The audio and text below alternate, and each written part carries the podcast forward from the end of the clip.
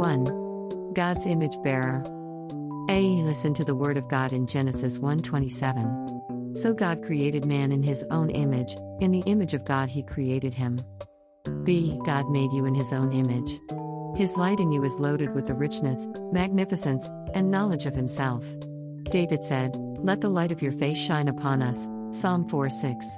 Lift up your face to his face to receive a transfer directly from him.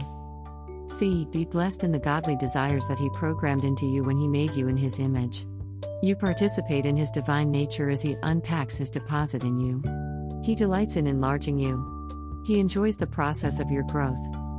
D. When you are strong and full of light, you reflect the nature and character of God, but your soul has been in control at many points, stuck in the past, wounded, undernourished, in bondage, in fear and shame. You have been run over by others through manipulation. You have been controlled by your own wounded or fearful reactions. You have been trapped. But you are not a victim. That is not the real you. You are made of the essence of the light of God. You have the best intentions, but the wounded soul keeps you from being seen as you really are. Be blessed to heal the soul by speaking truth to it.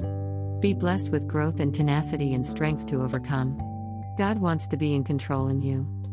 E. Be blessed with God's life in you where you have been wounded. You are meant to manifest the good things that God wants. Be blessed to be large and strong to implement the will of God in your life.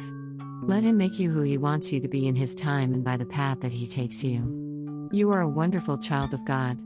Be blessed with becoming everything God knows you can be. Be blessed to live in dignity and honor, in your true authority and birthright. Be blessed in the name of the image of the invisible God, the firstborn over all creation, Colossians 1:15.